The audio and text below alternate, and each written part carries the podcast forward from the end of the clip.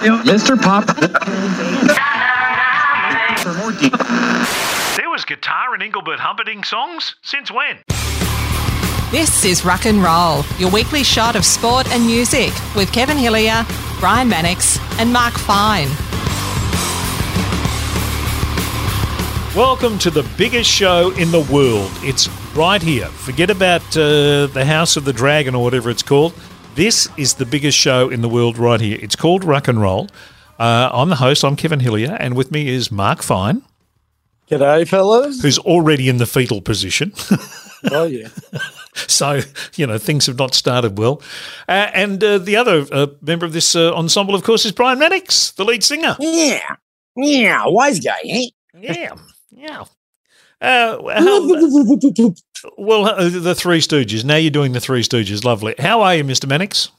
I'm well, thank you, Kev, and uh, hope you're well too, Finey. Certainly. Yeah, there you go. That's how it sounds. that's that's culture. Uh, yeah, all part of Flying Colours, uh, Spotify, very happy with the culture that we brought to uh, to their platform. So uh, they haven't uh, kicked us off the culture thing yet. So we're we're all good, no problems. But that's you know, it's only early days. Oh, well, we have a cultural program and Well, you- probably should be on the ABC if we were, uh, you know. I would have On thought radio. so. But uh, mind you, isn't one of the ABC channels like the kids channel? Doesn't it turn into like a semi porn channel at night? It used to when it was on Foxtel at um, ABC Kids, they'd start having sort of soft porn on. Yeah. I, mean, I remember taking a photo of it and um, posting it on Twitter, going, "You're kidding, ABC? You get the kids, and then next thing you got, you know, boob jobs in Thailand." Yeah, it goes from, from bluey to blue illness in, in one one stroke. And I see Bluey's been banned. Where's Bluey been banned today? Um, is it in America because the dog farts? So does Homer Simpson, doesn't he? Yeah, I'm Oh, pretty sure. it. I'm pretty sure. How's your week been Yeah. at uh, Lenny's Fine Foods, Mister Fine?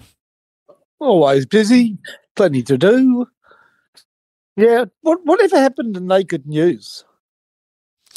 Gee, that's a good question.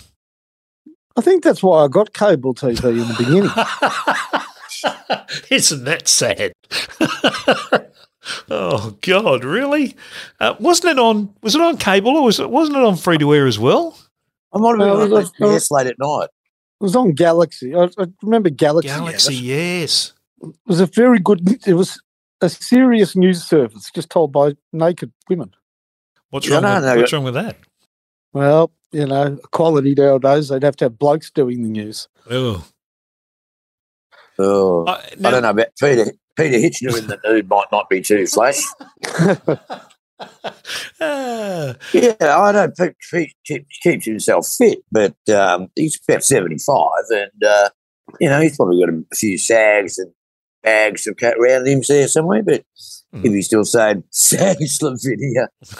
Anyway, imagine, imagine Eric Pearce back in the day. oh no, don't. Oh, wonder if, wonder, I wonder if his pubes were like his eyebrows. I think they would have been. oh, now that's not something I ever want to thought think about. Thanks very much. What? Well, if you're going to talk about nude news, I, would I you- think you've got to consider these things. Would Edwin Maher? What would Edwin Maher's pointer be like if it was nude news on the ABC? Pointed. Be like Mr. Squiggle, wouldn't it? Be like a Yeah. version of that. Anyway. May your pubes be good pubes and good nice. Ah, that's very that's very good, funny. Uh, well, welcome to the show, and uh, we got lots to talk about. We've got to wrap the footy up. We've got uh, a terrific chart from the '60s, uh, a bit of other business to, to talk about. Uh, this this uh, I mentioned the, the start of the show, the biggest show in the world, House of the Dragon. Now, I, I'm assuming you have to have watched Game of Thrones to be enthused about House of the Dragon. Now, I didn't. I think we have the three people on the planet who've not watched any of Game of Thrones ever. No, I've seen, I saw the last episodes and saw a lot of key episodes of it. Oh, did you? it was- Okay. It, it, it was very, very good. Very, very good. Um, yeah, so, but you know, when they say it's the biggest show in the world, by what measure are they judging that it's the biggest? It's the most expensive. It's got the biggest cast. It's got the biggest pile of shit script. What? Probably all those all those things, and a six-page wraparound in most of the newspapers in the country today. It, it- like the outside six pages of the um, of the newspaper were basically ads for the show. Wow. Fine. So, uh, well, it's, if it's made by the same people that made Game of Thrones, they've got plenty of dough. Mm, well, they must have. God knows what each episode costs. If something like Yellowstone, I think Yellowstone costs, uh, is it 20 or something million dollars an app, Uh, if not more. So I'm, I'm assuming this costs well, even Game, more.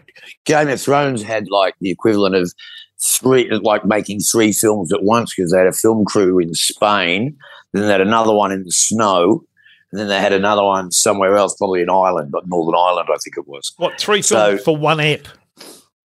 Well, because it was set in three locations. Oh, wow. So to get it made, you basically had it's not like, you know, okay, you're making Yellowstone, you've got your crew and you've got your your catering and you've got all of that, and off you go. But they had to have one of them in the snow, wherever they filmed the snow stuff.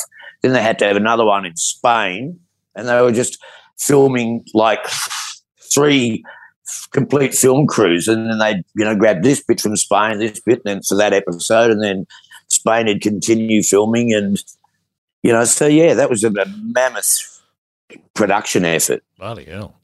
All right. Oh yeah, Okay, well, uh, we've got the biggest show there is. So we got a, a Go Set National Top 40 uh, chart from the 14th of June 1967. Uh, and the top 10 reads like this. Number 10 is Dedicated to the One I Love by the Mamas and Papas. 9 is The Happening by the Supremes. Uh, 8 is Ciao Baby by Lynne Randell. 7 is New York Mining Disaster, 1941 by the Bee Gees. 6 is The Girls in Paris by Lee Hazlewood. 5 is A Little Bit You, A Little Bit Me by the Monkees. 4 is Puppet on a String by Sandie Shaw. 3 is Something Stupid by Nancy and Frank Sinatra. Uh, 2 is When I Was Young by Eric Burdon and the Animals. Number 1, This Is My Song by Petula Clark. How'd you find the chart, Finey? God awful. Brian? um, no, I think there's a few little whippers in there. It's it's a bit bubblegummy, but um, Poppy. there's a couple. There's, yeah, there's a couple of songs there that I'm sure would annoy the hell out of a lot of people, but I kind of think they're funny. And um, you know, I talk of uh, the Supremes, the happening. I reckon that's a great. Yeah. Yeah, that's a, got a great little tune, and you know, just reminds me of all those daggy flares and Oh, yeah. shit like that. And you know, I probably was too before flares, but um, yeah, no, I, I think it's got a lot of fun. It's a fun chart. Yeah, got a bit of uh, feedback already on uh, on Facebook. Uh, Rachel says, "Undecided by the Masters Apprentices has to be one of the most underrated songs in Australian music. I never got bored of listening to those guitar riffs. The lyrics aren't great, uh, but hey, what do you want for something that was written in 15 minutes?" And it was. I'm undecided how I feel about those Yeah. comments from Rachel. And a great little story about how it got its name because uh, apparently the two blokes from the Masters who weren't in the big lineup of the Masters, they were in this original lineup of the Masters, uh, wrote the song. Um, they recorded it. Jim sang it. They did all that stuff, and then I think his name is Max Pepper, the uh, the engineer, had the tape box and said, "So what are we calling? What's what's the name of the song?" And they said, "Oh, we're we're undecided. We don't." We, so he wrote "undecided" on the tape box, and that's how it finished up being called that because they didn't go back and change it at any stage. Ah, well, there you go. So Little, little bit of trivia for those us. little stories, yeah. Uh, uh, Melissa says off the uh, Facebook thing, her top three are Penny Lane, Strawberry Fields, Little Bit Me, Little Bit You, and Something Stupid, and her bottom three, Puppet on a String, Release Me, and Minnie the Moocher. There's 11 Australian songs in this chart. So good representation from the Aussies. Is Penny Lane Strawberry Fields in this one? Yeah, number 11. I think it is. I missed it. I missed it. Oh, okay. Uh, 11. 11 Penny Lane, Strawberry Fields Forever, the Beatles. Mm-hmm. Uh, highlight of the week for you, Finey. What uh, what exciting things have happened in the Fine universe? Oh, I'm trying to think. Well, well, look, I've got to admit it. I've always had a hankering for bad things to happen to the Carlton Football Club. I can't deny that I enjoy the Schadenfreude of Carlton suffering, and you could not have scripted that more horrifically for Carlton if you were a. Even I couldn't imagine A sadist. A Carlton sadist couldn't have written that better, could they? It was unbelievable. It was pure gold, really. It was fascinating to watch I mean, obviously, vested interest for me was if if, and when I turned it on to watch, uh, just at the end of the third quarter, I thought, oh god, I'm in trouble here. Um, the doggies are gone, um, and then to watch it play out in the next 25, 28 minutes or whatever it was, unbelievable. Amazing. You- yes, I too, I too enjoyed watching Carlton lose by a point because I know more Carlton supporters than I do Collingwood supporters. So that'll be good. Was it that'll be a- good. That'll be good. just- Sh- just tell shit me- for a long time. Was it a double edged sword? I mean, seeing Carlton lose by a point, but actually seeing Collingwood win by a point? No, Well, it's, uh, I feel so Okay. deeply against Carlton. The fact that Collingwood did it to them is even better. now all we need is Collingwood to lose by a point next week. Well, they're playing the Cats, I think, in their their Uh, final. they'll, Which they'll Carlton, probably lose by a bit more than that. It wasn't Elliot. Who was the who was one of the big mouths before Elliot was Carlton president? One of, Oh. before Elliot was cut. Oh, Was it Jo- George Harris was his name. Is that his name? The bloke who? It was Rice, but it wasn't. I can't remember who it was in 1979. Oh, after- Mark Mark um, Lagu- LoGiudice. No, no, no, no. That's No? that's recent. I'm talking Yeah. back in 1979. Oh, okay. You know when they just beat Collingwood in the grand final. Yes, that would have been George. George was it George Harris? Maybe George Harris, Yeah. maybe. And he said the only thing better than beating Carlton by 100 points in the grand final is beating them by one point. yeah, well, let's come back to bite them on the uh, proverbial, isn't it? Correct. Yes. Was Correct. it was it was it terrific? Um, I mean, because Hawthorn were up at one stage, and then the doggies got on top of them. So, and then in the end, it was that that percentage was so close um, between Carlton and uh, and the doggies. Um, and then to watch that game play, out. and then the Swans at one stage. Um, did they ever look like losing? Finally, did you watch that game? No, I didn't really bother with it. No. Okay. Now, What was the final position in that game? uh, only eight, 14 or 18 points. wasn't that much. Okay. wasn't by any stretch of the imagination. Now, I will say this: I'm going to do the footy tips because it's the last time we'll do them this year uh, in terms of uh, the tally. Um, I know that you would have got nine this week. Finally, had you not been four behind me and just throwing Facing my, throwing the wild darts with the blindfold on at the four that we could actually do differently. Um, Yes. because I got nine again, and there's no way known you wouldn't have got nine. oh, no. Fair's fair. You had a good win. Yeah, no. Uh, yes, I've, I've cleaned up in the end. 134, 126, and Brian 112. Well done. All right. How many did I get? This last week, six. Six. Six. Oh, I got seven. No, you missed Oh, on the. You, okay. you picked the Lions. You picked Essendon. Right. Eh, remember? Essendon and the Saints. Well, there's our other good, our other big thing for the week. Um, ben Rutten's been moved Happy? on. Happy you got blood in your hands, hey? Yeah, I blood on my hands, but they should have they should have sacked him when I said after about round two. Then we might have had a chance to get Clarkson because you know it took him six weeks to make up his mind with North Melbourne, and what did we give him? Four days. Yeah, but hang on. You weren't even in the. You weren't even thinking of Clarkson back in round four. He I- wasn't. I on, It wasn't on your agenda at all. The- the- well, you might have been, but the club wasn't. Remember, he's no, running your that's what I'm saying. If I had been the, the president, he wouldn't have got halfway through the season. He would have been gone, and then we would have had plenty of time to pursue uh, Alastair Clarkson or you know Can you David Beckham. Can you, as an independent observer here and a, and a fine football uh, journalist of uh, of the last couple of decades, Finey, sum up your thoughts on how Essendon have gone about the last couple of weeks of the season? Totally unprofessionally. I mean, they have every right to replace their coach. Any team does, I guess, if the circumstances demand it. But this, yes, we are. No, we're not. Yes, we will. Yes, we we've got someone. We don't have somebody. Talk about the left hand not knowing what the right hand's doing. I mean, Essendon Football Club is a very different organisation to the one that was pounding out flags in the eighties and nineties. They're they've become a bit of a mess, haven't they? Messendon. Yeah, I they, saw um, that. That was a that was a headline someone used on the Yeah. weekend. What was that? They're that? just too too Messendon. focused. Messendon. Yeah. Anyway, it sounds like the Storm are back in business. I didn't see the game. Hang on, but- I haven't I haven't finished on I haven't finished on Essendon yet. sorry. Oh, Oh, good okay. you. all right. Well done, Kevin, by the way. Yes, bring him back in the line. yeah, you're not getting away that easy. I'm sorry. Um, I, I just, I mean, I- I'm, I'm with you. And there's a, a lovely post by Blake uh, on on social media.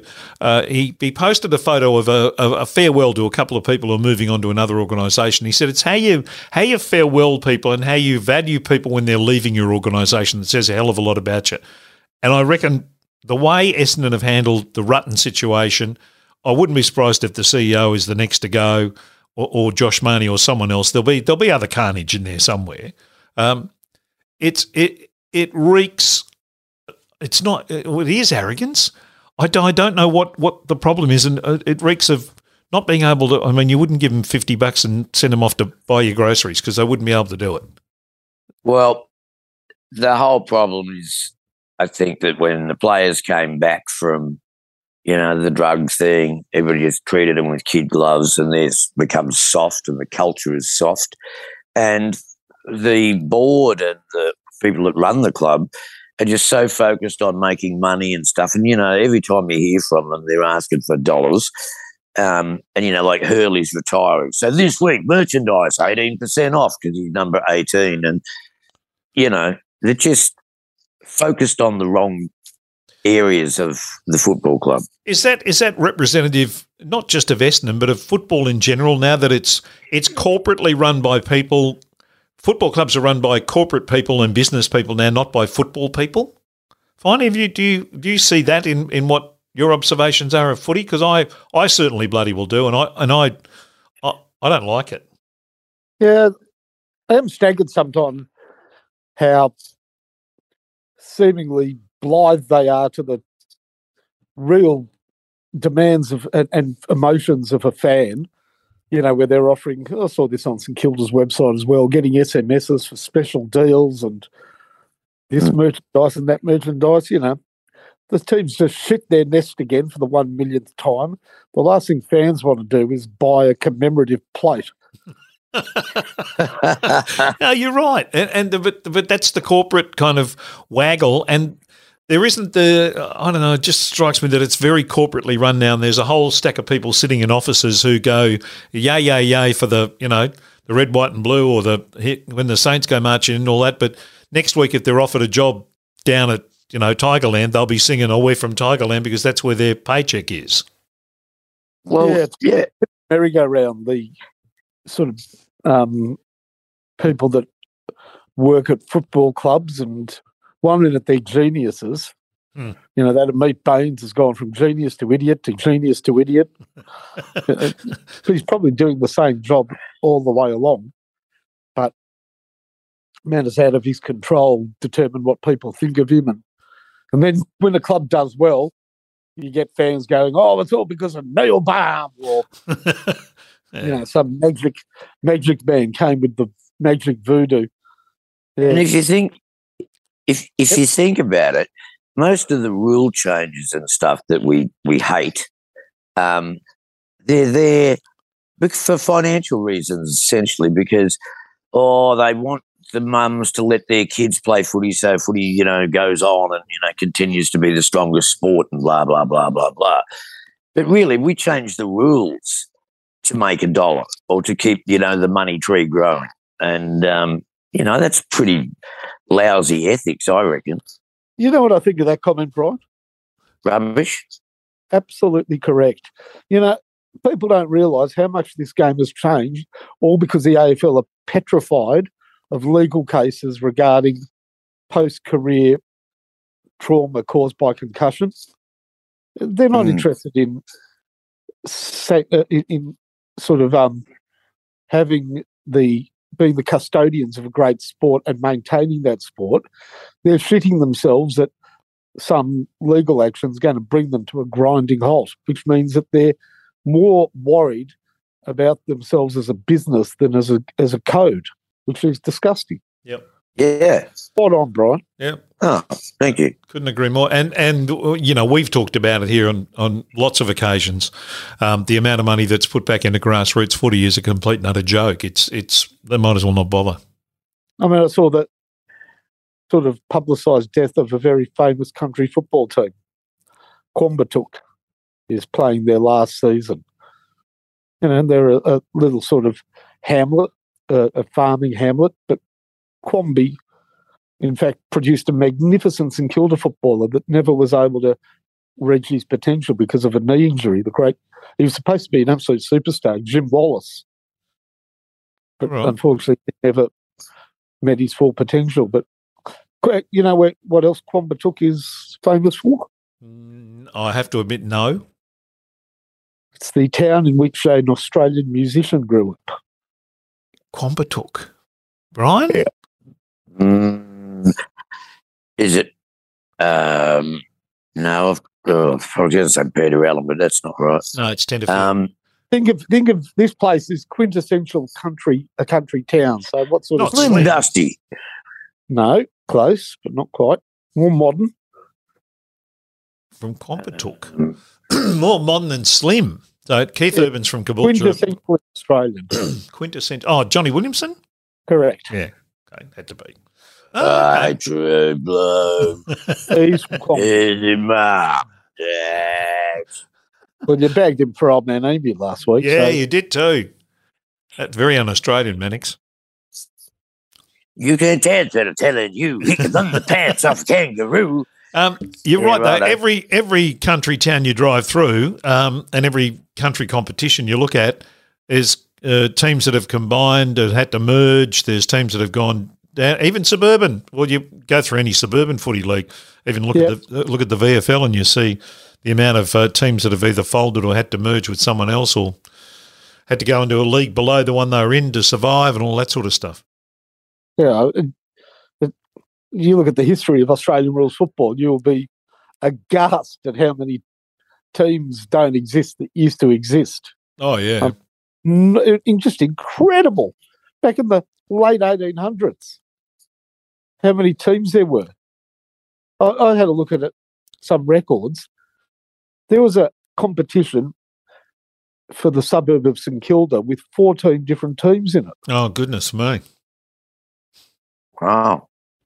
How's that? Yeah, yeah, and uh, the funny thing is, you don't see that happening to cricket clubs, do you?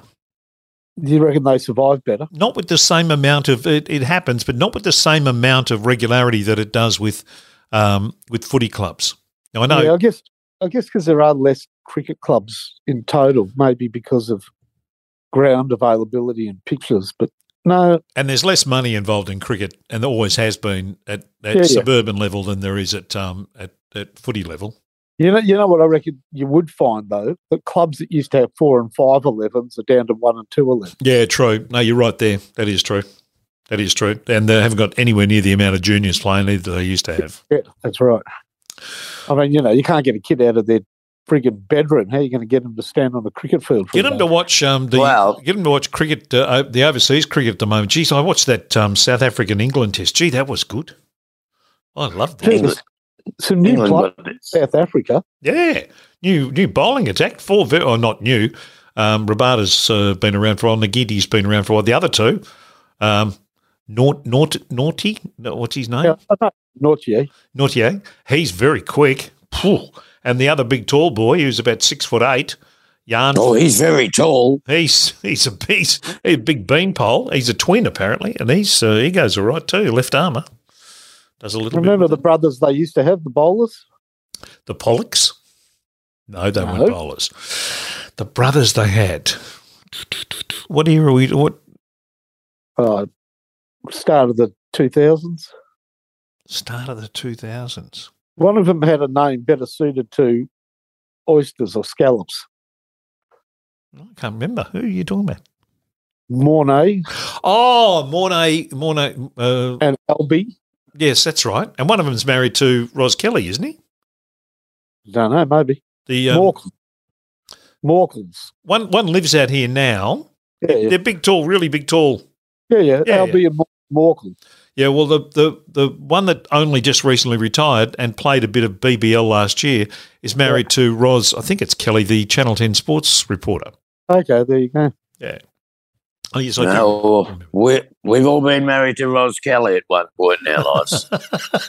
Is that right, Brian? no, oh, yeah. How is- She's how a- is that? she- she- she's a beaut girl. I love her. How is uh, how is uh, the uh, how things going on the Gold Coast there, Brian?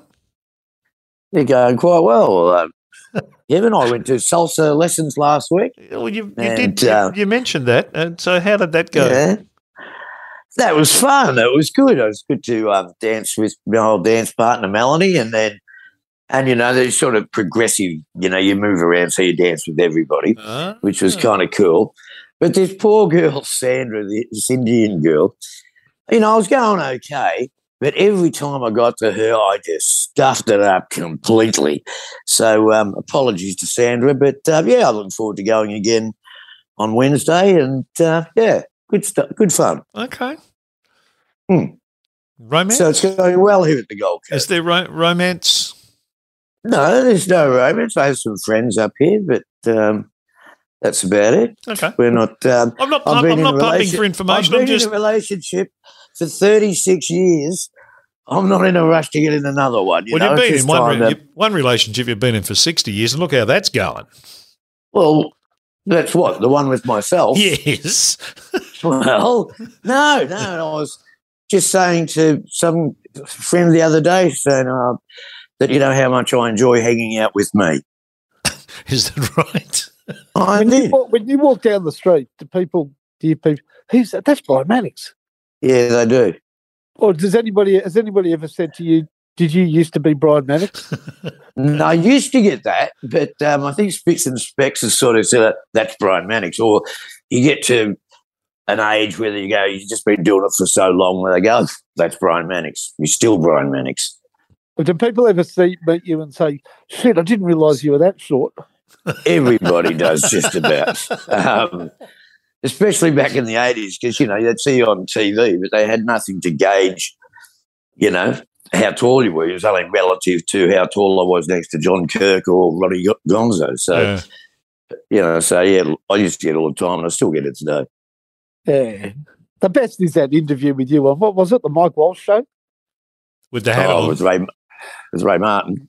Oh, Ray Martin, whatever. When you, just when you came in and you couldn't get through the car park because of the groupies and Oh yeah, yeah. It was you know it was fun times, um, but you know it's as fun as it was. It was also quite taxing as well.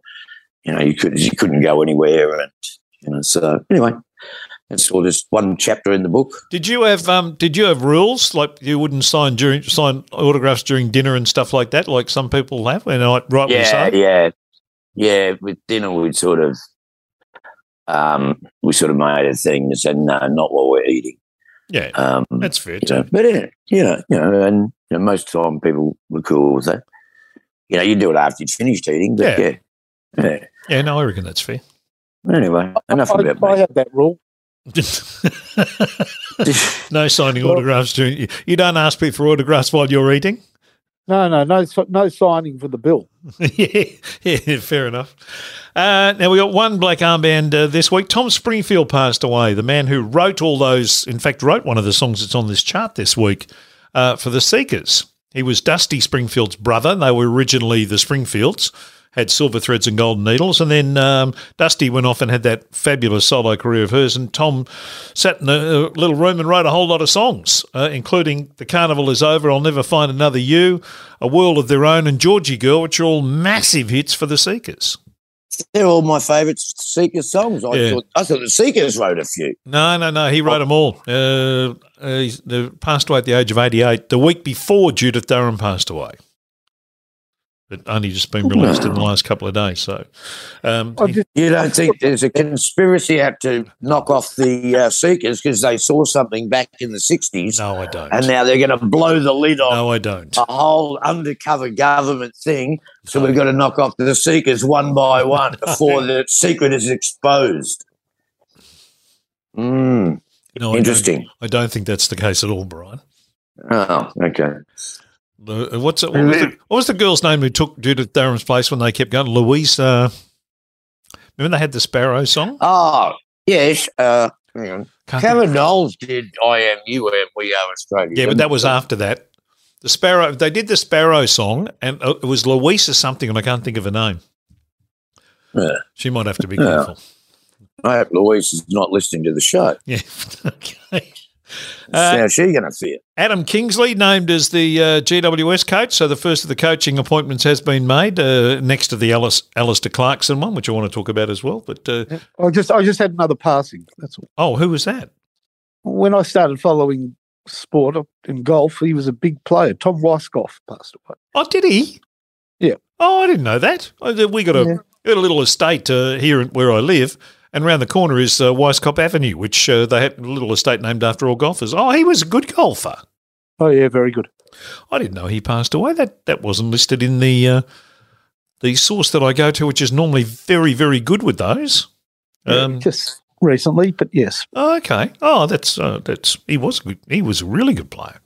Yeah. Really good player. All right. Uh, now, Alastair And I, I loved his and I loved his hairspray, of course. Schwarzkopf, Weißkopf, yeah. um, uh, Alastair Clarkson. Uh, what what did you make of all that, uh, Finey? Well, there are some conspiracy theorists who think that North Melbourne have just signed their death warrant, moving themselves to Tasmania because he's going to drag them back down to Tassie. But I think it's a good choice. Do you think that's the case? No, no, I think it'll. I think North Melbourne, even during the bad times, uh, I've always known them to be pretty well organised off field, and they've got their man, and well done. Yep. Yep. Um, I've had a little bit to do with Sonia Hood um, because she was involved, obviously, at North Melbourne when North Melbourne had the alignment with the Werribee Footy Club, and uh, Yep. she's a woman of great integrity and uh, and honesty, and I think she, I think she's a terrific president. Uh, she's starting to get a, um, you know, show what she can do as a as a president of that club, and I think, um, yeah, she they've done very well, done exceptionally well. I think he'll be I think- terrific. I think that was the only choice they had, you know, because when you're selling, you're keeping a club, you're supposedly selling hope. And, you know, after what they've served up this year, why would you bother joining next year? But now there's a whole reason to join up. Oh, shit, this is the turning point. This is where we're going to become good.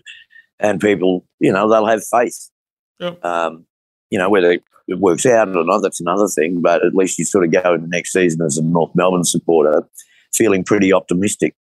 I, uh, the other thing I actually, I don't know whether it's 100% true, but I, I thought it, uh, feel it was true, is that they said they didn't have a plan B. And I'm not, uh, um, that doesn't surprise me. Um, and why would you? Well, they needed a named coach. You know, somebody that's going to turn it around. You know, if they get some senior assistant that's probably good, I don't think it's going to, you know, sign up, get a memberships and sell merchandise. No, it was the right choice. Yep. Ex North Melbourne man, so that's good. So I'll ask you this while we're talking about this. Who who do you think should be the Essendon coach? Viney? Blake Caracella. Okay. Certainly earned his chops as a as an assistant. Um, Yep. Uh, Brian? Well, my mail is that Caracella doesn't even go to training. So, you know, I, I've lost all heart, faith in him. Um, but, you know, that's gossip, I guess. But um, no, I think we need a total prick. Um, and for Are you know, available? um, well, no, we need we need we need to move Heppell on from captain. We need a prick of a guy for a captain. We need a prick of a coach so that we get a few pricks in the team. You know, when Essendon was good, we had Barnard and Moorcroft, the Johnsons, Beverell, Solomon. You know, it was a tough team. Footy's changed, And- though. Yeah, well, I don't know. I just like to see a bit more mongrel in them. And um, f- and for my money, I think I'd go for Mark Williams. He's premiership coach. Um, He's think- loopy, mate. well, so was Sheedy. Um, you know, I think he's, you know, he'd be yelling at him and screaming at him, and that'd be good. I think that's what No, you need. know what? He doesn't. That, that that's not his modus operandi now. He remember he, he was at Werribee for two years. Um, Uh, um, uh, you're right. He's loopy uh, in terms of um, uh, different. Um, yeah, I- I'm. I don't know. Don't know. He's he, he galvanizes uh, a group, the group of players. He'd do that. yeah. What about James Hird, Brian? No. You know, very happy for him to come back to the club. be the football manager, be the CEO, anything like that, fine. But I don't want him there as a coach. I didn't really. I stuck by him all through the drug thing. But then when he came back and started coaching, I thought, look, you know, we're getting our ass kicked here, and you're just looking. You're not making any moves. You're just sitting there, and that disturbed me. Finally, would Well- you would you think he's a legitimate contender? It'd be the it'd be the most it'd be the worst possible selection. So I hope they do it. well, you know, yeah. i- i- imagine, you know, after all the shit that the club put him through, or the AFL or who, whoever, you know, to to come back and we, you know, we start next season and we've lost the first six. Oh, imagine what everybody's going to be thinking. I think we've persecuted the bloke enough. Well, mind as a you, I- coach. I'd love him. I'd love him as coach, and Dank as your mascot. And like after round three, just the mascot pulls the, the mascot pulls its head off, like the costume off, and it's Stephen Dank. Oh, no. Uh, I haven't actually heard Uh, James Hird say or seen James Hird say that he is actually interested in the job. I've only seen that as media speculation, so I'm not. I'm not Yeah. sure. It's not going to happen. Nah, No. no, wouldn't have thought so. Um, so Blake Caracella, who do if there was uh, who, who else do you have in your kind of little maybe trifecta of possibilities? Finding Um, look, I'm not sure. There's always somebody out west, Jamie Graham or somebody. Um, and maybe somebody who's involved with Sydney up there. There's been a couple of good nominations recently. isn't, isn't Don Pyke up there? So I don't think he'd be. He'd be. No, it wouldn't you be Don Pyke. No, I, am not. Yeah. I'm not sure who's. Uh, uh, the big the big ruckman sits next to John Longmire in the Cox? box. Yeah. Um, Big Cox, and the other bloke has just left to McGinley. It was the West Coast Eagles player who was at Sydney. I can't think of his name. Well, I'd rather Essendon have more balls, but I'll settle for big cocks. All right. On that note, let's get to if there's no other business, gentlemen, we'll get to the chart. Oh no, actually, before the chat, Finey, have you got a story for us this week? Yes, I do. I've got Oh. a good one. Oh, oh, I'd, almost forgot, right. I'd almost forgotten about that. That's why, well, the, the, because we won't have footy tips. Uh, we will, we'll, have, we'll tip uh, winners for the finals next week, but the footy tips are pretty much done. Righto. What sport are we talking about? Well, a few different sports because I'm going to talk to you about a very strange sporting oval that was supposed to revolutionise sport in Melbourne called the, the Motor Dome. Do you know about the Motor Dome? Is this No. called a park? No. In No. 1923, a company under the name of Melbourne Carnivals, with the help of the very dodgy John Wren, Oh, leased a large block of land on what would become Olympic Park, the Olympic Park complex, you know, the Greyhound area, you know, that area near the Yarra, yeah. with the plan of building a VFL football ground surrounded by a concrete track suitable for motordome racing. And to just give you an idea of how big Aussie Rules was back then, in 1923, the initial plans drawn up was for a ground with a grandstand to seat 100,000 people. Good God. Yeah, well, they they started building it. They never got to hundred thousand, but they did get to thirty-two thousand. And Wow. late in 1924, it opened for a motor for a motor racing event. Capacity crowd, thirty-two thousand people rocked up. Jeez. Now, the VFL were interested in securing the rights to the ground. They wanted, even back then, they wanted something like Waverley, a, a, a weekly ground that was non-partisan. Yeah. and the owners at that stage there were nine teams in the comp and the owners of the ground said that they would lease it to the vfl as long as they were allowed to enter a team into the vfl and this very nearly happened that there was a 10th team called the public services football club and public services was going to be made up of star players from all the other teams because apparently this mob had heaps of money in the end the vfl voted against it and it was the actual impetus to including North Hawthorn and Footscray into the league in 1925. Ah, right. It was one or the other. But there was a vote, and Public Services Football Club almost became a league too. Wow. Wow. Without the VFL support, that big ground became a bit of a white elephant. No better summed up than in 1926 on December the 11th, when desperate promoters trying to get a crowd there took took the step of introducing ostrich racing to Melbourne. And I actually read an article the day before from the Argus proclaiming it as the most exciting new sport to bet on, bookmakers in attendance. Ostriches would be ridden by large silk jockey dummies that were attached to them, or driven by lightweight youths in jinkers or carts, like a harness racing yeah. they proclaimed that they had brought 14 champion ostriches from Northern Australia Princess, Prince, Queenie, Old Maid, Rebel, were just some of the superstars. 13,000 people turned up.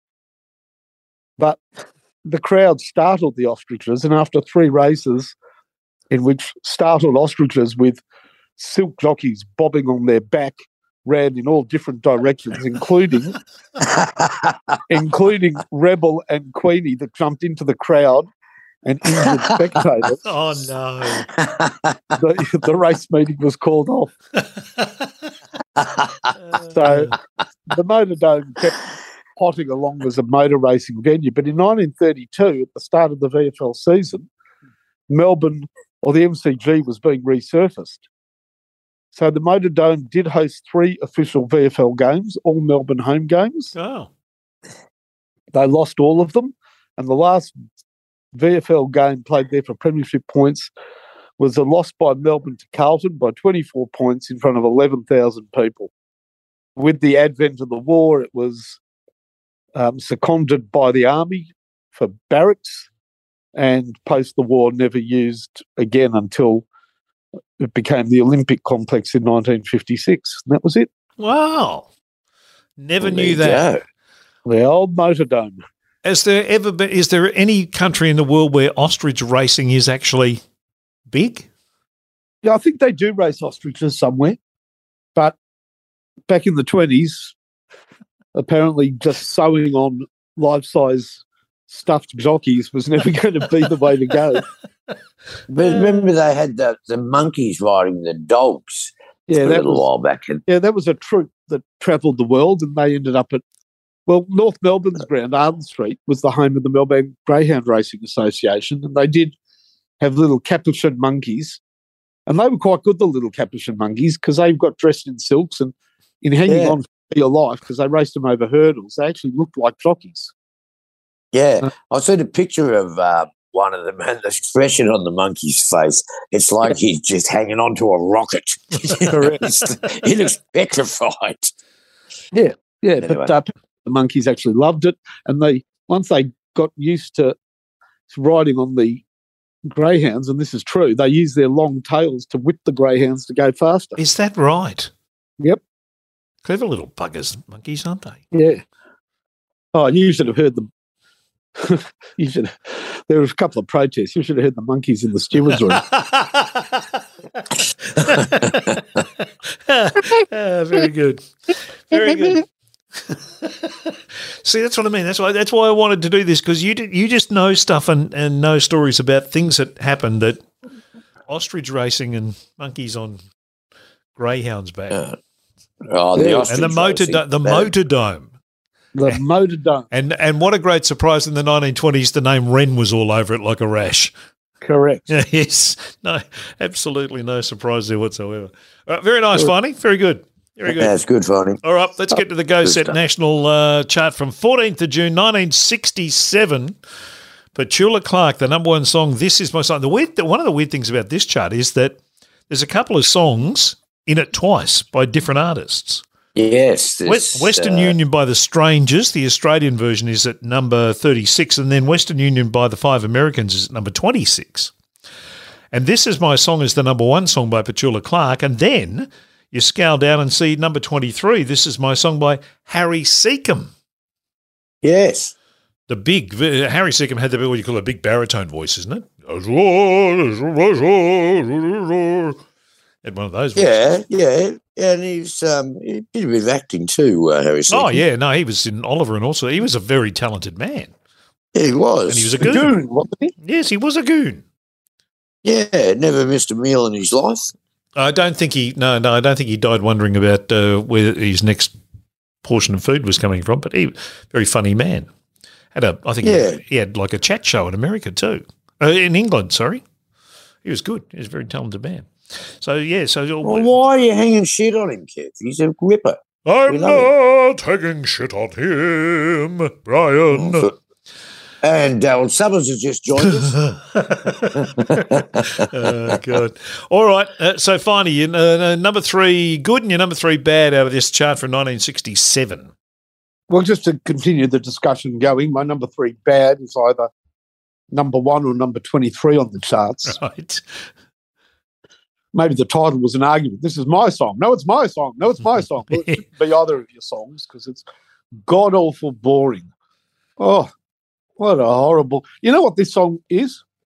This is this song is number one on the charts of songs that your parents used to play that used to make you physically ill.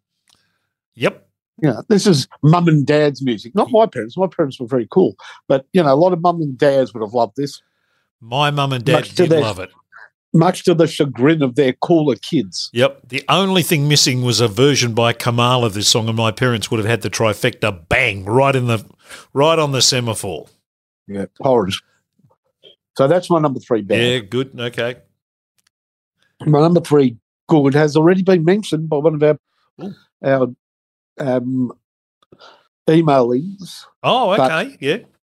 but you know, I really feel the most underrated Australian band of all, the real trendsetters. I think they almost got swallowed up in time. So you listen to their music later on and you think, yeah, I've heard that. I've heard, you know, it's not groundbreaking. But I'll tell you what, when it came out, it would have been groundbreaking. The Masters Apprentices, oof.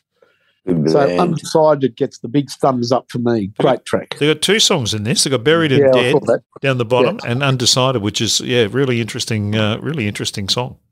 Yeah, You're so giving- you're- Undecided. You're giving it a Hopawati. Thumbs up, correct.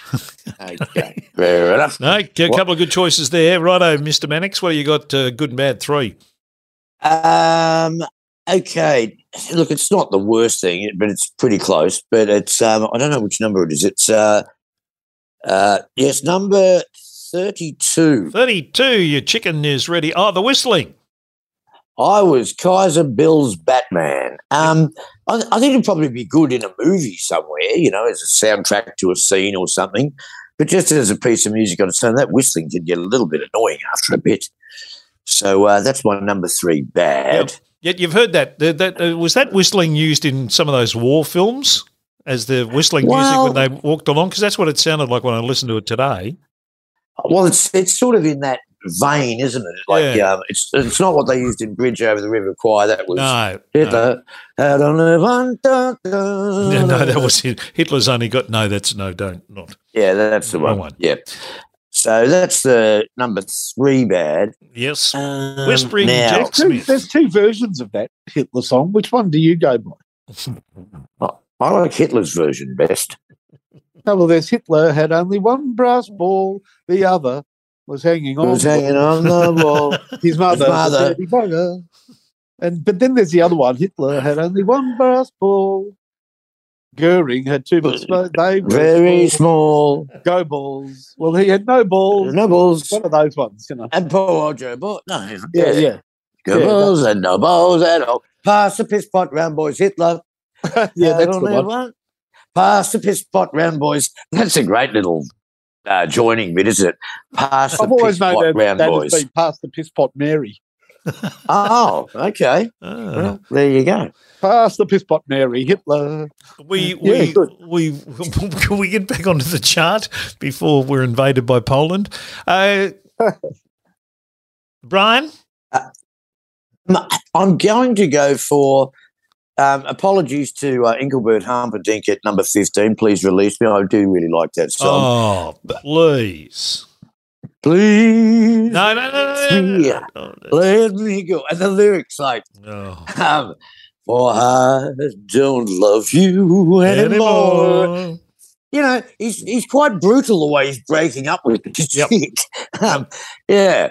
But uh, no, I'm going to go for um, something stupid, which is um, actually called Something Stupid by uh, Frank and Nancy Sinatra. Then I go and spoil it all by saying something stupid like, Who are you? It's a good song, I must admit. Yeah, it's Frank you know, yeah. Yep. Uh, but it doesn't doesn't uh, make it on number three. Number three, good. That's very good. Now you've already mentioned the one I have at number three, bad. Please release me. Yes, please, please release him. Let let Engelbert Lumpy thing go off and do his magic with someone else because that is just that's another one of those falls into that category you mentioned with this is my song finally. My parents used to play Engelbert. My mother loved Engelbert Humperdinck. I couldn't copy him at all. Between this and Lady Belsaire, Del Belsize, that French thing he sang. That's it. Your parents played it too, didn't they, Brian? Oh, I had to learn it at guitar school. Did you? Oh, God. Yeah. There was guitar in Engelbert Humperdinck songs? Since when? Yeah.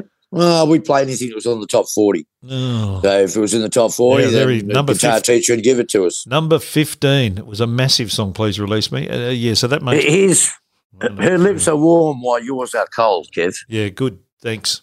I liked him more when he was Gerry Dorsey, not when he turned into Engelbert Lumpy thing. But anyway, they all changed their names. Tom Jones wasn't Tom Jones; it was Tom Woodward. They all Well- they all changed. They all managed by. Gordon Mills, and they all changed their names. Well, Engelbert's a big fan of the show, Kev, and um, you know, I hope he's not too upset by the cruel word you're saying Yeah, about him. But well, anyway. He can suffer in Okay. his jocks. Now, my number one good is is locked and loaded. Uh, there's the one song on this that I just absolutely adore. So that, but I've got about another ten that I could put in uh, to the top uh, the, top three. There's so many good. I'm going. I'm going to whack an Aussie in at number three. I'm going to whack in the song. It's number twenty five on this by the Vibrants, and it's called "Something About You, Baby I Like." Um, it's got a great little bass line in it. I don't think they had any other hits. They might have done a cover version of something else. This was an old uh, four top song written by a man who we mentioned last week, uh, Lamont Dozier. Lamont Dozier. Um, from the Holland Dozier Holland thing. It was an old four top song, but they did it really well, the Vibrants. So I'm going to whack the Vibrants in at number three in my good side to balance up Engelbert Lumpy thing. Now, Finey, what have you got at number two? Number two, bad. I've been gazumped a couple of times here, but I'm going with Engelbert Hump the Pink. Yes. yes. Does he do? For I This is a song sung by most Gold Coast players at some point through their career. Yes, the Gold Coast and, and the Suns players all sing it. Uh, Please release me, let me go. uh, My contract's got two years to run, but I'm not sure. You'd be a fool to cling to me. you'll be doing it. You know what? You're going to be doing this in some little back bar, salsa dancing one minute, and then doing "Please release me" the next, Mannix. This is you, and this is what's coming for you. it- it's it's Yeah, but- like the but- air it, it- the air up here just makes you want to sing Engelbert Humperdinck. But you can change your name to Brian Hump the Pink. Uh, I think that's a good idea. Actually, there's an exercise for people listening to this. Come up with a new stage name for Brian that he can uh, moonlight as a as a cabaret singer, doing songs like "Please Release Me" and "This Is My Song." See if you can come up with a uh, a, a cabaret stage name for Brian, so as he can slink away into the Bavarian bar on the corner there of Cavill Avenue, um, and uh, in, in between schnitzels and. Um, What's that stuff? Uh, sauerkraut. He can be walking around the table singing "Please Release Me" as some It's Alfred And- Hopperwhite. Alfred Hopperwati. No, I'd, I'd have to be a, a first Australian or something to be, you know, be playing sort of It's a Hopperwhite Uh, party. a Hopawati party. That's the band. So the band are called the Hopperwati Party. Two thumbs up for the Hopperwhite party. Free, free butt plugs for the first 50 people to come in. Oh, all right. Uh, so that's uh, that's your number two bad. Number two good. Yeah, these guys are pretty cool, I reckon. So I'm going for When I Was Young by Eric Burdon. Ah, yeah, good song. Good song. Yeah, I like it. Yeah, they Yeah. they did some they did some really good stuff. He is a really good singer, Eric Burdon, and drank like a fish. Mm. Came out here, came out here in the. Did he? He, he did the Party Boys, didn't he, Brian? With Paul Oh, Christie, I I, don't know. reckon. I met him at the Manzil Room, and Nick, our drummer, had his dick out while he was saying hello to Eric Burdon, but Eric didn't notice his shit faced. Yeah. We've spoken about that before on this show. Yeah, have. I reckon he came out with the Party Boys and did a, did a tour with Paul Christie and them at one stage. I, and I reckon I reckon that's when I interviewed him, and I, I reckon it was at X at XY, so it was that maybe middle eighties. Were the Party Boys around the middle eighties, or was that nineties? No, about the middle 80s. Yeah, I might have done. it- I might have interviewed him Because we, we toured with them. We toured with them, and um, the Party yeah. Boys. yeah, and I'd get up with them at the end of the night and do Bad Boy for Love with them. Oh, okay. Was that when Angry was obviously singing? No, Swanee. Well, why would you get? Why would you get me to get up and sing Bad Boy If for you Love got- if Angry's in the band? so it was you know. was it Swanee? Um, it might have been. I don't think it was Swanee because you'd probably get him to sing it. Um, might have been Shirl. Oh, okay. Yeah, I think it was Shirl. All right. So uh, we're up to Yeah. your number. When I was young by Eric Burdon, good choice. Actually, Mike Brady Very did a good, good. version of that about six months, six or eight months ago of that song. It's really Really? good. It's really good. Good work. Well done, Mike. Righto. What's your number two, Brian? And I like, I, and I did love Eric Burdon and the Animals version of the Hard Yakka ad. Yes, They would have done a good good. version of it too, just quietly. Not just they're similar up there. kind of- Cazaly's all right too. Their, their version of up there, Cazaly. Yeah. Okay. What about one day in September? Do they do that any good? They called made it one day in December and made it a Christmas song. Right. Okay. What do you got for me, Brian? Well, walk out, girl, don't you walk out. We got things to say. Sounds a bit like one of my songs. Um, number five by the Incredible Monkees, who um, were not the kind of monkeys that shit in their hand and flick it around the room. All right, All I'm talking right, about greyhounds. And yeah, well, I was, yeah, I was thinking that's how that uh, steward's inquiry with the monkeys had ended up. monkeys would be shitting in their hands and start flicking it around, going crazy. You know, as as those lovable monkeys do. And these were lovable monkeys. A little bit me, little bit you, written by Neil Diamond. Yep. Um, it's a great little song, and I like all the um, '60s production on it. I, you know, I know that was the latest thing at the time, but it's very tinny, and I like it. And Yep, um, it's a song that have been with me a long time. So that is my number two good. My number two bad is now I forgot to write down who sings this, but uh, probably somebody very forgettable. Oh no, it's um, it's number fourteen. It's Manfred Mann. Oh. Ha ha. Ha ha, said the clown. Piss off, said me. and I really tidied that up. Then I it wasn't piss off, which was what I wanted to say about it. Hmm. So you didn't like that song? Just an innocent, another little kind of little pop song. Yeah, I just found it a little bit annoying. A little bit. Um, Yeah. No. Yeah. It, it, you know, I watched the it clip. wasn't. I watched the clip today, and Paul Jones, who sings it, uh, was not was not into it. He was. You could tell he was just not not not convinced it was a good song. I don't think, but it was. A No, fairly, it was it- fairly big hit for him. Well, let's hope we never hear it again. No. My number two, uh, Gesamt, uh, this is my song. Both versions, I'm with you. Uh, for all the reasons that Findy mentioned, uh, Clark and Harry Secombe, just whack them all in there. It's about, you can, you can find any number of versions of that song.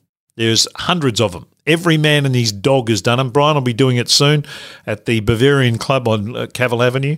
So you can look forward to that. This is my song. hmm And my number two good. Ooh. I think I know what you're going to have at number one, Brian. And I, I do love that love that song a lot too. And I have uh, the Monkees and I have Eric Burdon on my list here.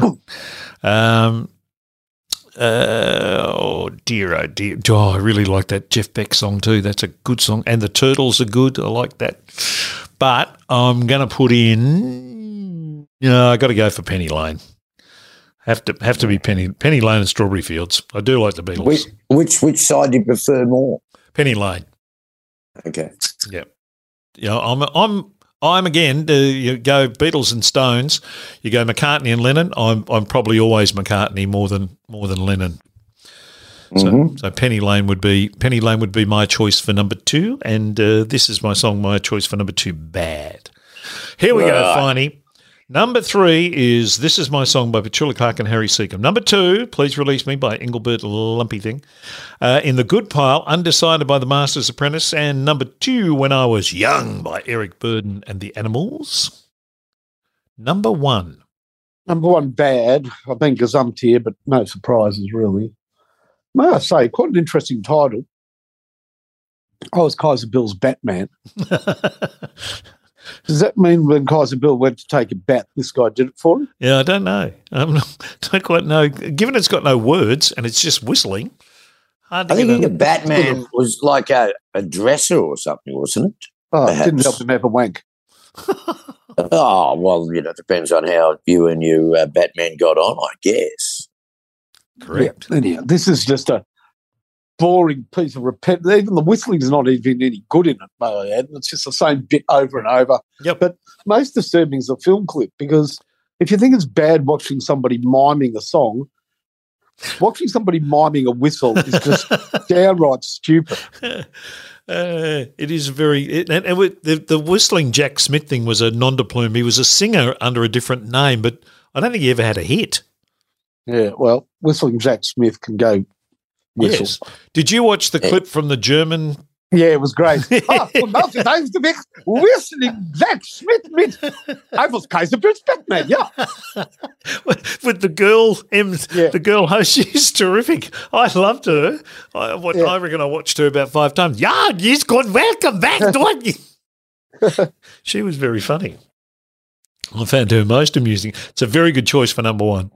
What do you got? Uh, what's your good one?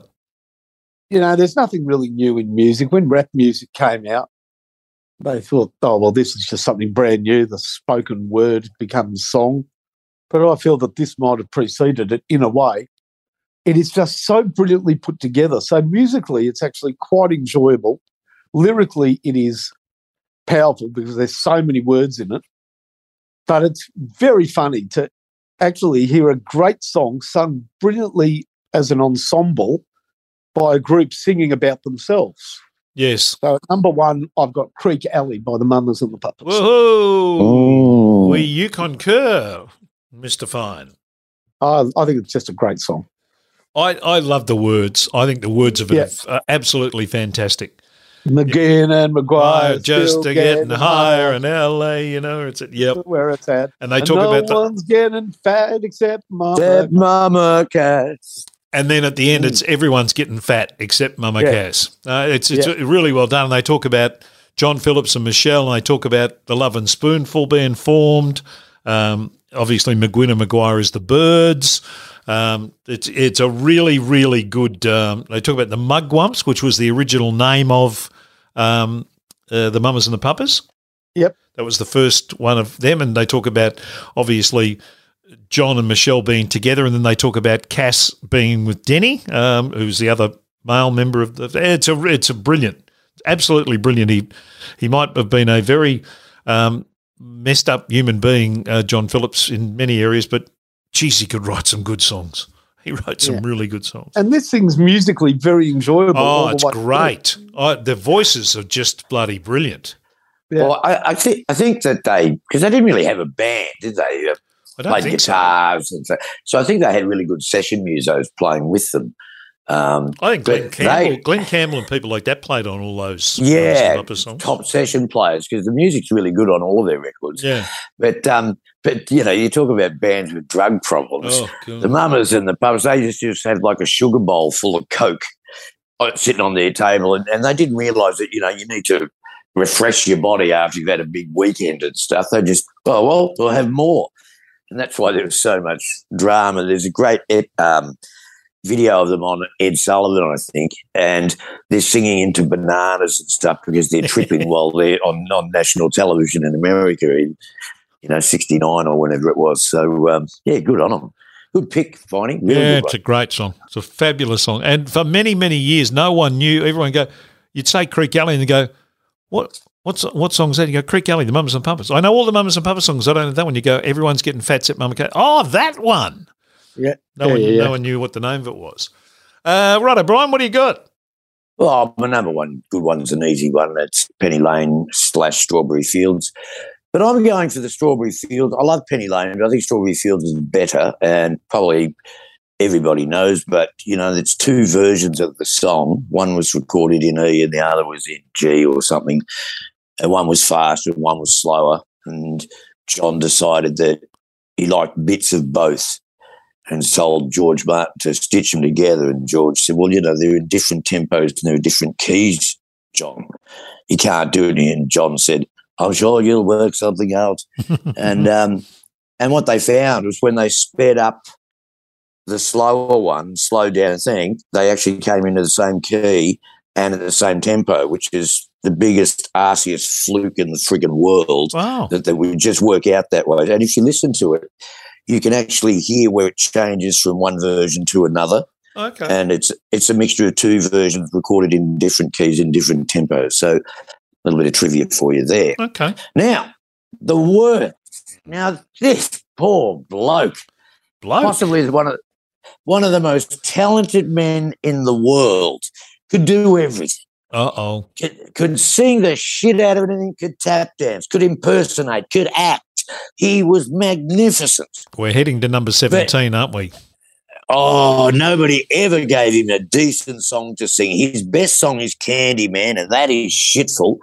and number 17, don't blame it on the children. He sounds like John Wayne in this one. Um, Yeah. And it's all, it's very moralistic, and it's just, ah, gee, why didn't they give Sammy My Way? Something like that, you know. I'm sure he sang it live, but um, poor old Sammy Davis Jr. had to sing this piece of shit and um, and looking like you meant it. You know, makes it even harder. Do you, So, you- uh, did you remember seeing him on the Don Lane show when he used to kind of wander into Yeah. the Don Lane show and sing and stuff? I used to sit. I, I used to have my mouth open watching him. He he used to. I never saw him live, live, but he used to knock my socks off with what he could do. Yeah. He, Oh, he, he's- you're right. He could sing it. He could sing the bloody telephone directory, and you'd sit there going, "My God!" But you're right. He never, ever, ever got a good song because clearly all the Yeah. uh, all Frank and Dean and all them got him first, and Sammy being uh, black and Jewish Well, with yeah, one eyed. yeah, It didn't help. yeah. Yeah, without without pointing out the bleeding obvious, there were three reasons, obviously, why he didn't get the good songs. You know, it's ridiculous. But um, yeah, he got some shit songs. And, Yeah. uh, so that's my number one Yeah, it's good. Uh, Yeah, it is a it is a it is a moralistic heap of rubbish, to be honest. When you listen to it. Mhm. don't blame it Yep. on the children. Don't blame it on the children. And he does sound like John Wayne.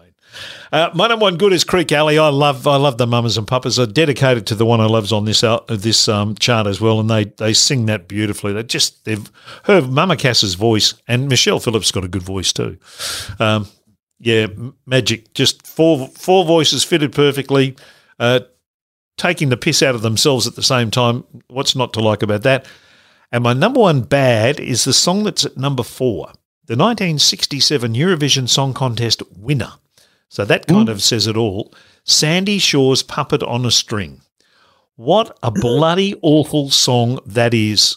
I, I think she could. Uh, I actually quite like her voice, and she's done a couple of things that were reasonably good. But "Puppet on a String" by Sandie Shaw. Oh, I wonder if one day that you'll say that you care. Just to say you love me mighty, I'll gladly be there like a puppet on a string. so you're going to be doing that at the Bavarian Club. I'm telling you now. Love is just like a merry-go-round. In fact, your entire set is going to come out of this chart. You'll be doing. You'll be doing. This is my song. You'll be doing. Don't blame it on the children.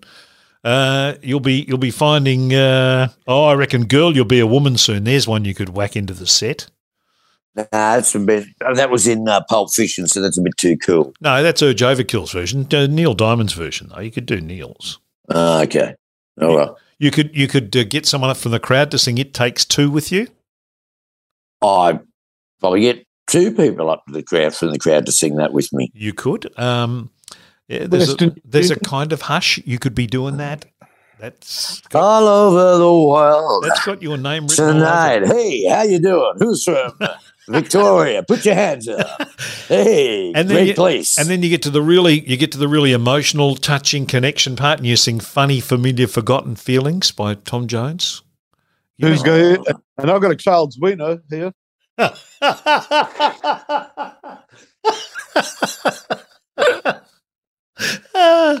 Mate, we are we are writing your story, Brian. Finey and I are writing your story. We're you, gonna you're we're, putting my new act. we're gonna make sure. My name will be Donny Love. No, someone's going to come up with a name for you. I can I can feel that. Donny I Love can feel that in sings the the cabaret classics. Uh, yes, uh, you, could- you could do a magical version of. Uh, what do you do? The happening. The happening. yeah, you do that like the Brady Bunch variety special, you know, with lots of flares and people dancing. And Oh, and you have to do the girls in Paris. I don't, well, well, is that a song or is that just an idea? No, it's the Lee Hazlewood song in Buffett. I'll go over to Paris if you want me to. What have the girls over there got? The, the Aussie girls don't.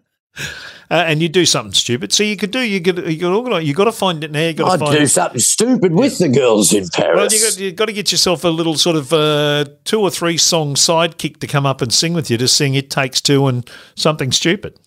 yeah, I have Johnny Kisses come up with me. It'll be Love and Kisses. Love and kisses.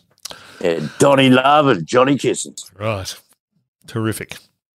At an RSL near you. Yeah, yeah, absolutely. Available for morning melodies. Uh, twin uh, Tweed uh, Tweed Heads Bowls Club. You know, Oh, Twin Towns. absolutely. Twin Towns. You'll be at Twin Towns. I'll be singing Green Green Grass at home. Our mate Izzy Uh, Dial will be the MC. Oh, Down for a fantastic. table. Put it down for a table. I've been looking for. Uh, I've been looking for a meaningful way to punish my children for a while. Well, got to have this is- wheelchair. this You've got to have wheelchair access to these gigs This is what for you or for the for the audience. Um, for the audience. uh, this is this is your way. Fine. This is how you could introduce those songs that were played to you as as uh, you know when you were growing up by your yeah, parents. that's right. You could introduce them to your kids, and it not Let be, them suffer too. yeah not be seen as some The sort cruel of cycle goes on. yes some sort of child cruelty thing. All right, And we're it done. to include- It has to include an all-you-can-eat buffet.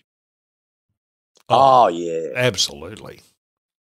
yeah. They would have got. See, Yeah. my, my old man would have gone. uh, My late great father would have gone uh, to that for the all you can eat buffet. That would have been his go. And, and could I have a like in, after I sung "Please Release Me"? We could have a little wheel segment with the raffle to win a meat tray or something. That might be good to have No, in mate. the middle of the hey, show. Hey, hey, stay in your lane. That's Izzy's.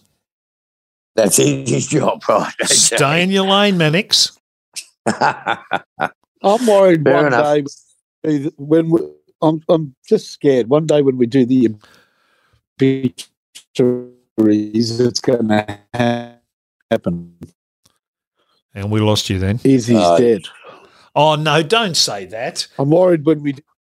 Well, he's been. Is he die? One day you're just going to say it happened. He's on. He's on How our. He's on our podcast shortly. He's on Life of Brian in a couple of weeks. yeah. Oh, is he? What about that fateful day in 1997 when, in the morning, you know, the, the accident with um, Lady Diana, and uh, of course the headline was "Dodi dies, Di doesn't." But then Lady Di dies too. Oh She was hanging in there for a bit. Anyway, no, not good. Not good. All right, we're done. We're finished. all right. Uh, go, we're going, going, gone. Uh, we're losing Finey for some reason. He, his uh, thingo's going all. Starting to sound, Have you- starting to sound like a Dalek. Oh, there you are. What- Can you, Yes. can you hear me? Yeah. Yes. Have you interviewed Donnie Sutherland? No, You've got to. we should. It's actually a Oh, good you point. should. Please interview him. Yeah, I, I, I, I know Donny. And Yeah. at some point, ask him how many women he had sex with. And then get out your calculator and work out if it's possible. I'll tell you, I'll, I'll have to do some research to really think of some really long winded shit questions that really require a one word answer. Oh, he wasn't like that. He wasn't as bad as that. That's unfair. Oh, I don't But know. he's, Maybe he's it's just in, 'cause you know, he was, seven a in the jock- he was a jockey. He was a jockey. Yes, he was. Was exactly. Oh, yeah, he'd be good to talk to, actually. Yeah, I'll I'll get on the case. Yeah, all right. for life, O'Brien. Is that a Okay. is that a condom? No, it's um, it's. I got my medical marijuana today Oh, for my anxiety, God, and so here we go. the the the plunger came with in this packet, and and uh, yeah, and um, yeah, um, my hand has stopped shaking, so that's a good thing. medicinal. So Of course it's medicinal. no, it is. I'm I'm I'm I you know I'm I'm supposed to have a milligram of this shit every day, and we started today. Okay. All right. All right. And he's already and he's already 28 days into the program. he's already up to, he's already up to February 2024. I thought one milligram said one mg. I thought they meant one mugful. so anyway, I feel terrific. Uh, So fantastic. Great. Uh, okay. Thank you, Finey. Thank you, Brian. Talk to you next week, boys. Au revoir. You've just experienced rock and Roll. Don't forget to follow us on Twitter and Facebook.